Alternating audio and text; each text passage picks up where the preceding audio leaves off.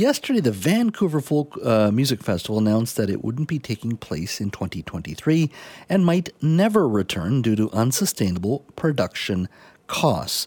Uh, this morning, Mark Zuber president of the Vancouver Folk Festival, spoke to Simi Sara uh, about the financial challenges. Take a listen.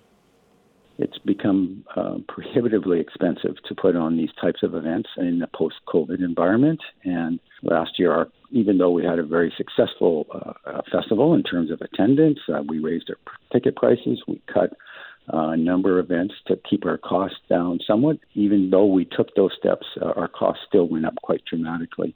So there's become a real gap between um, the term of the expenses of an event of this nature plus the anticipated funds that we feel that we could raise in order to support it. We just don't really have the funds now to put a festival on for this upcoming year, and also we don't see a way forward in terms of a sustainable uh, fashion uh, to keep the festival going.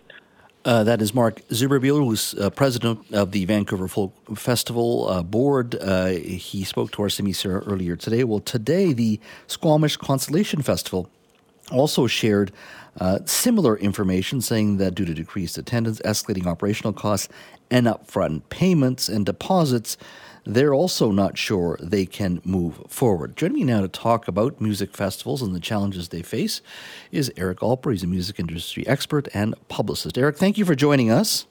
Thank you for having me. I just wish it was under uh, better circumstances. Yeah. The Folk Music Festival is certainly one of my favorite festivals, but certainly the, a great festival for the for the province of BC and, and Canada. Yeah, I mean it's iconic. It's part of our uh, you know yearly cultural uh, calendar, part of the cultural calendar. What is uh, in regards to what's happening in Vancouver? Are music festivals across this country in North America uh, facing similar issues? Yeah, mostly they're all facing the exact same issue. Um, a lot of oversaturation has created problems in California and Las Vegas, where there is a number of new music festivals, and they're kind of going after the same audience. They're diluting the audience for for some organizers. They're all competing with the same crowd. Um, then, when you factor in the effect of inflation on the price of gasoline and goods, um, there's an equipment shortage when it comes to everything from speakers to stage material to building material. In some cases, um, you know, things like wood and steel. The same problems is sometimes the reason why it takes you seven months to get a dishwasher is the exact same reason why they can't get um, you know proper material to build things on festival sites um, and hiring difficulties. There are just simply sometimes not enough people to put one of these festivals on. Um, uh, all those reasons are affecting why so many music festivals are going to be having a lot of problems in 2023 and onwards. Uh, a lot of it, I guess, also um, is just the upfront cost, right? Like you sell your tickets, uh, you have your expenses, and once the, the the the festival is over, you know the dollars that you've made, and then you can start paying your suppliers and everybody else. But the upfront costs uh, for most of these festivals, like Vancouver, like the Folk Festival or, or the Constellation Festival, the dollars come after them, even though they need them up front. Yeah, you know some of these festivals, and and I'm not privy exactly to the Vancouver one, um, but some festivals that I have worked at. Um, pre-COVID, they were spending um, millions of dollars to book acts about a year, sometimes two, in advance in order to book them. If you're a, high level artist, if you're a very popular artist, right now, today, you probably know if you might be playing a music festival come 2024 in the summertime because mm-hmm. there's only so many days where you can travel and in the summertime um, and you those festivals need to put out that money now in order to reserve me, you know, Mr. Big Shot, you know, artist, um, and you know, it, it, add COVID to that.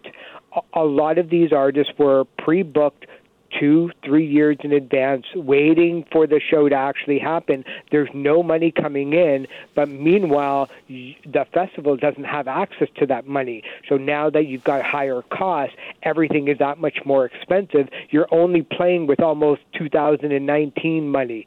Um, but you're right, for music festivals anywhere, they need to start putting out this money and reserving not only the artists, but the staff and the time and the wherewithal and all of the equipment um, uh, almost the day after their next their their last festival with no money returning, maybe until another five or six months. That's a big choice for somebody to take a risk on. Uh, the big festivals, the Coachellas, the Lollapaloozas, the Glastonbury Festival, South by Southwest.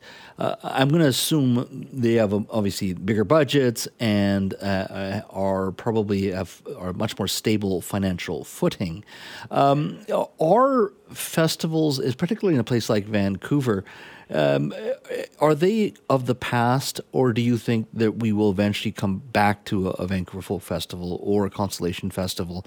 Just because of a sometimes just getting that land, the costs themselves. Some have said, look, they're not good for climate change in regards to the the energy that's used, the garbage that's there, all those types of things. And it's always difficult to get permits here. Uh, you've yeah. got a large um, NIMBY uh, crowd as well in this city. Yeah. It's difficult to get anything going that's fun sometimes. I mean, are we going to see a, a, a festivals like that, a music festivals in Vancouver? Are they going to be of the past soon?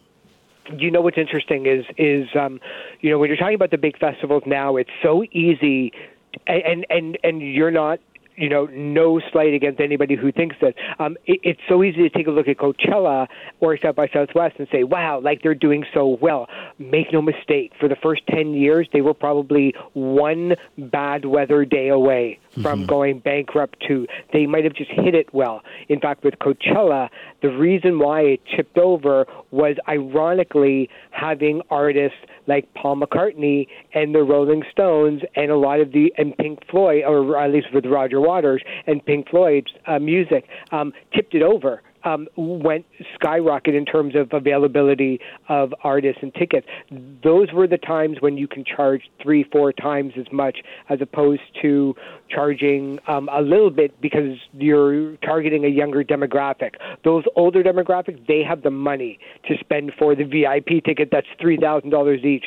What's what's a little bit um, cautious mm-hmm. about the Vancouver Folk Festival to the rest of the country is if it doesn't matter if you start booking younger artists on the bill. If you have this vibe that is only for older people, nobody's getting any younger, and thanks to COVID, they may not be going out as much. Mm-hmm. They're certainly holding on to their money longer. Um, they're worried about their future. They may not want to spend two, three, four, five hundred dollars on a music festival. The choices for luxury items is always in competition with one another. And when you're a music festival, your competition is Netflix, and your competition sometimes is sleep.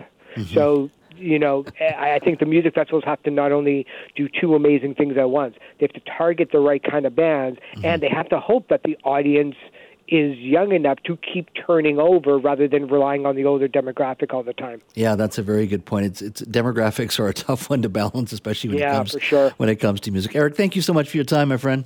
No problem. Crossing fingers. I hope that they can figure something out because it's a lot. It's a lot more expensive to start something from the ground up. For most of us, crime is something we see on the news.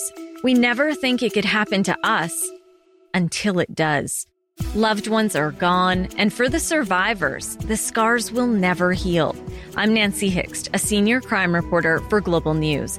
And on this season of Crime Beat, I'll take you inside some of the most serious crime stories I've covered. Season 6 of Crime Beat is available now on Spotify, Apple Podcasts, Amazon Music, and all podcast platforms.